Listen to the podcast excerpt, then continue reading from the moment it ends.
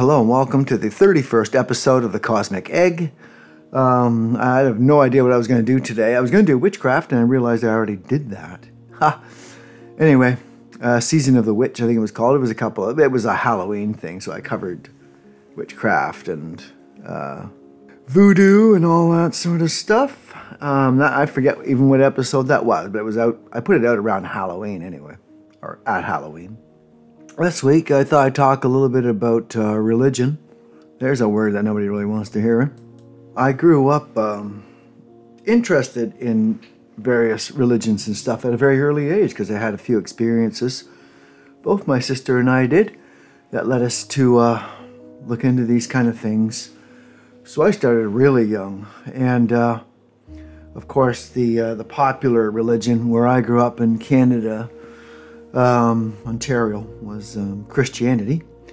So that was my first. Well, I, I think you get that. It, it, was all around me from birth, right? Because it was around people, and people talked about it now and again. And um, so, uh, yeah, I looked into that first, and uh, uh, honestly, I didn't think much of it. And I would revisit Christianity over and over again throughout my life. And um, but there was also, you know, you have to look into all sorts of other religions. So that's what I did. Religions from around the world and um, I didn't really like any of them. Um, and I'm not religious now.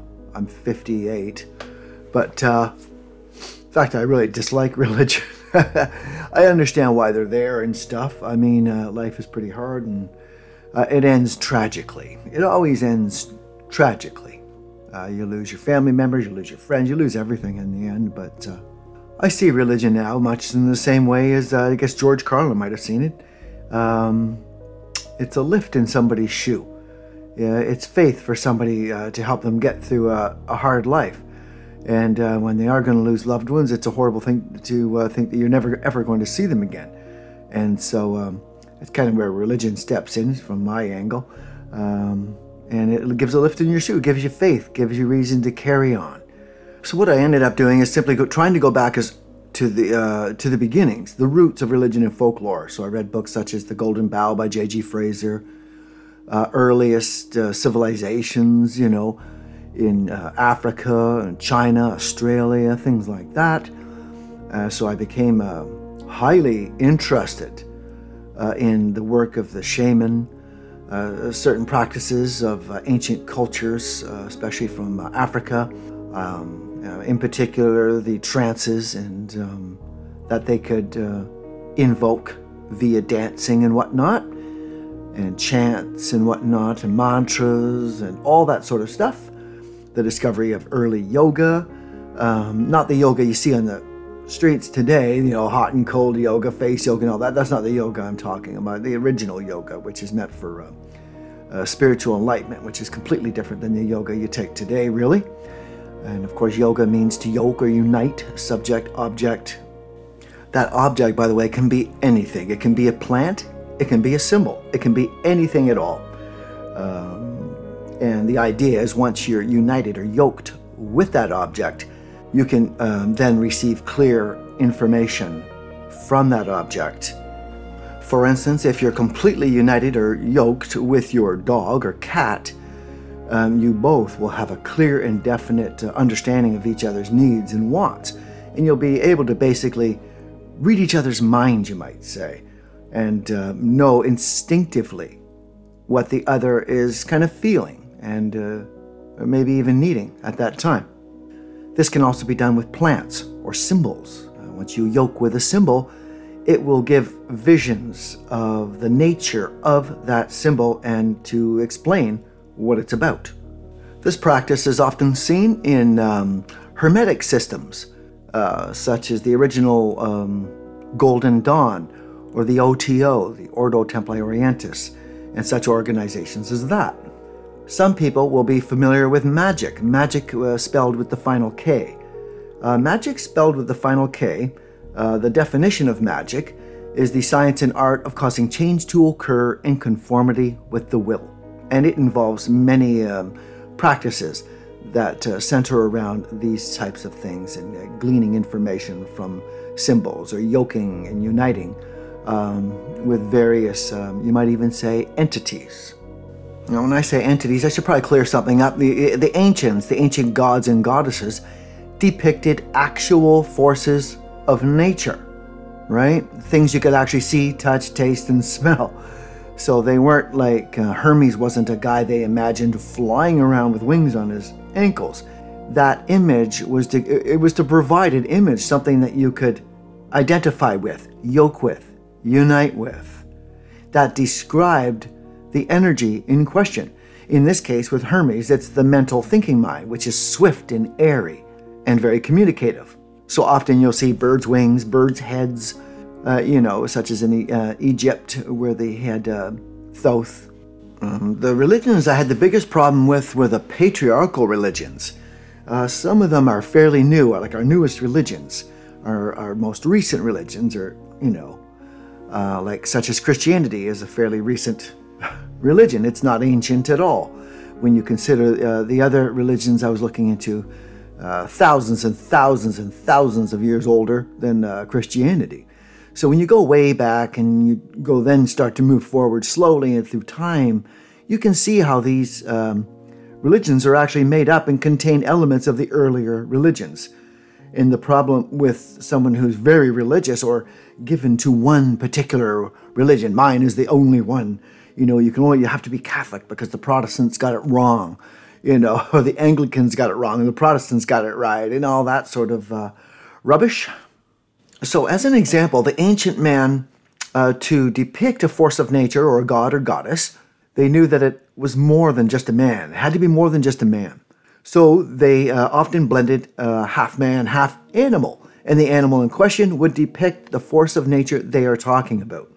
So, for example, the power of word or communication uh, was often uh, depicted as uh, part man and part bird because birds are well known for uh, amazing communication, such as the African gray parrot, who has an, uh, a very large vocabulary, as well as the myna birds and other parrots and other birds. They are very, birds in general are very communicative. So it was um, very appropriate to make, uh, to depict that force as half man and half bird, such as the god Thoth from Egypt. It describes that power. And so with Hermes, with the birds of the wing. Um, now, in, in, some modern religions, uh, tried to uh, erase all traces of the past so that they would appear uh, unique and fresh. Uh, Christianity almost did that completely, except for one part. Their angels. The angels had wings. So there you can see that remnant of the pagan ages in modern Christianity. Because remember, Christianity is a very modern religion. We'll come back to that. Uh, in Christianity, you have angels and stuff and cherubs, and you often see them with wings, right? And so there, you can see where they are still using the um, tactics of the uh, ancients to show um, how the angels would bring a message to you. They are still messengers and communicate the word to you. And so they still run in line with uh, Hermes or Thoth right? And so you can still see those remnants in that religion. Religion changed quite a bit over the years, of course, as people evolved and stuff like that. And uh, it wasn't always a, a good e- evolution, but ev- evolved nonetheless. So we went from a matriarchal period where um, women were held with both awe and fear, because there was, of course, a time when all births were considered immaculate births because there was a time when man uh, had no idea that he played a part in pregnancy. What he did today, he had no idea would result in something nine months later. He was probably long gone by then. So, um, so things haven't changed too much today in that regard, right? And so, when men discovered they had a part in impregnation and the process of birth, all hell broke loose. And yes, women were in trouble because uh, man began to get very violent with her and uh, subdued her and made her into his slave. And then all the religions, of course, changed. It went from the great goddess to the bearded father who gives birth. Now, for those of you who have studied Hermetic systems, I'm not really talking about the, um, the primal force as put out by, say, Chokmah, uh, you know, or fire. Um, whereas the great goddess would be water. And the two unite, and conception is then made possible when you get the third unique thing from the union of the two unique things of the masculine and feminine. The masculine comes first in that kind of regard and strikes the passive um, receptor. So, this is the sperm meeting the egg, you might say. The projector hitting the screen. The screen would be the, uh, the feminine. The two marry, and you get the image. It's that sort of concept negative and positive uh, energies working together. Unfortunately, that is not the way it kind of works with um, society in general, has a very, um, whew, not a very, uh, well, if you're getting into religion, it's just not very, if you're getting into contemporary religions like Christianity and stuff today, um, it's not very deep stuff. In fact, a lot of it just gets plain um, spooky to me, pretty scary of what people um, are capable of believing. For myself, I need proof in the pudding. I need to know that when I hook up all the wires to the battery and it's hooked up to a light, I need to be able to turn that light on and see it work every time. Or at least, you know, some reaction. Um, unfortunately, with modern religion, um, it's kind of childish in that way, where it's a 50 50. Take your, you know, whether your prayers get answered or not. It doesn't matter who you're praying to. If you look at the results, they're the same. Now, if you look at Christianity, they um, in the early days they tried to do faith healing, and they believed that uh, Christ healed and blah blah blah blah blah, and through Christ you could heal, and you pray to God or whatever, and you heal. Uh, people have been putting that to the test for a couple thousand years, and it doesn't work, and we know that. Okay, it's been put to the test thousands and thousands of times. So, what you're left with today are uh, con artists such as Benny Hinn and um, people like him, evangelists and stuff. Uh, as another example, look at Kenneth Copeland. That is absolute madness. Look up Kenneth Copeland blows away COVID or evangelist blows away COVID on YouTube and have a gander at that. That's what I'm talking about. That, my friends, is madness. And so, as I continued my quest through life, uh, I was faced with uh, some pretty horrifying things in um, society as a whole, as a groups, as masses. And that is a couple of words that come into mind. Uh, one is the first one, gullibility. There's a massive amount of it. And the second one is indoctrination, and people who will believe the most absurd and insane things. And I've got one word to uh, give an example. Oh no, two words. Oh, this is I'm going to use the word the. The ark. The ark. Do you realize that there are people out there who actually believe there was an ark carrying two of every animal that kept everything going? Um. oh my goodness. Oh my goodness. Um.